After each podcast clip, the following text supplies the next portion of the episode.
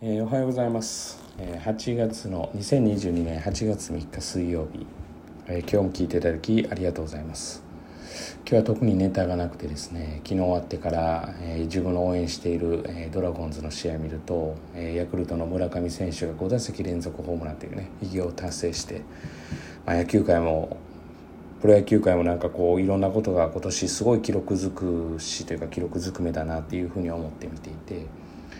まあこう変動の年なのかなとかいうふうに見ているんですが、まあ、特にですね本当に話す内容はなくて、まあ、私はまあ何度かここのポッドキャストでも触れている、まあ、少子高齢化というか、まあ、少子化っていうものにまあ危惧をしていると、まあ、特に今の子どもたちを、え、っとやっぱり負担させてはいけないというふうに思っている一人なんですけれども。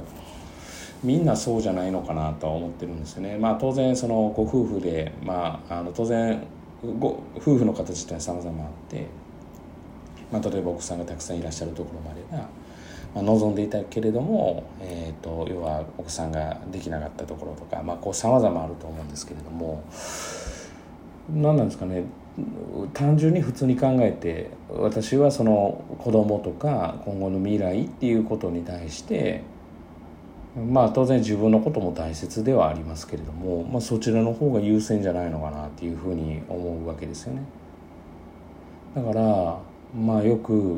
まあその一部だとは思うんですけど高齢者の方が子供のこのコロナにおいて子供から感染があるんだから子供の行動制限しろとか、まあ、いうことが、まあ、私はまあ少し信じられないというか、えー、なんでそのことの思考になるのかなっていうのはまあ当然考えればなぜそうなっているのか分かるんですけれどもそれを発言したりとかそれを実行する気持ちが分からないっていうのがまあ正直なところです。この仕事してるからというよりも、まあ、普通に考えてそうなんじゃないのかなっていう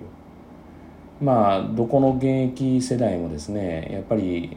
みんなそうだったわけですよね、えー、今の段階世代も上から見たら、えー、その上の世代から見たら損をしてると思って見てきてで今の現役世代も当然まあ社会保険料なんか1.5倍近くになってるんですかね。20年前と比べたら。それは負担増えますよね。どうあったって。っていうふうに考えたらまあそういうふうになってるのかなと。私自身はまあ今後のためにとまあ、そうするとこういろんな観点があって消費税は10%じゃない方がいいっていう。まあ私なんか個人事業やってるので10%でなくしてもらえるとありがたいのはありがたいんですけれどもでも本当の平等というか現役世代のそうですねあの負担を減らそうと思ったら社会保険料の減額なのかなっていうふうには単純に考えているんです。というふうなことまで本気で考え全員が考えていかないと、まあ、この先多分日本っていうのが、まあ、どうなっていくのかなっていう。って考えると今の子どもたちっていうのが、まあ、本当になんか未来こう雲行きが怪しいというかもう雲行きが怪しいのは事実でも分かっているんですけれども、まあ、本気になって全員が考えないといけないんじゃないかなと思うと、まあ、社会の公民とか歴史とかこう本当の意味での勉強っていうのは、今後大切になっていくんじゃないのかなっていうふうには思います。まあ、だからそんな中ですねえー、っとまあ親の親のすねをかじってというかえー、っとまあまあ、塾行けてるから行ってるんでしょみたいな。で毎日ゲーム三昧なんかの子供を見てると、まあ、確かに腹が立つよねっていう親御さんの気持ちはすごくわかるっていう。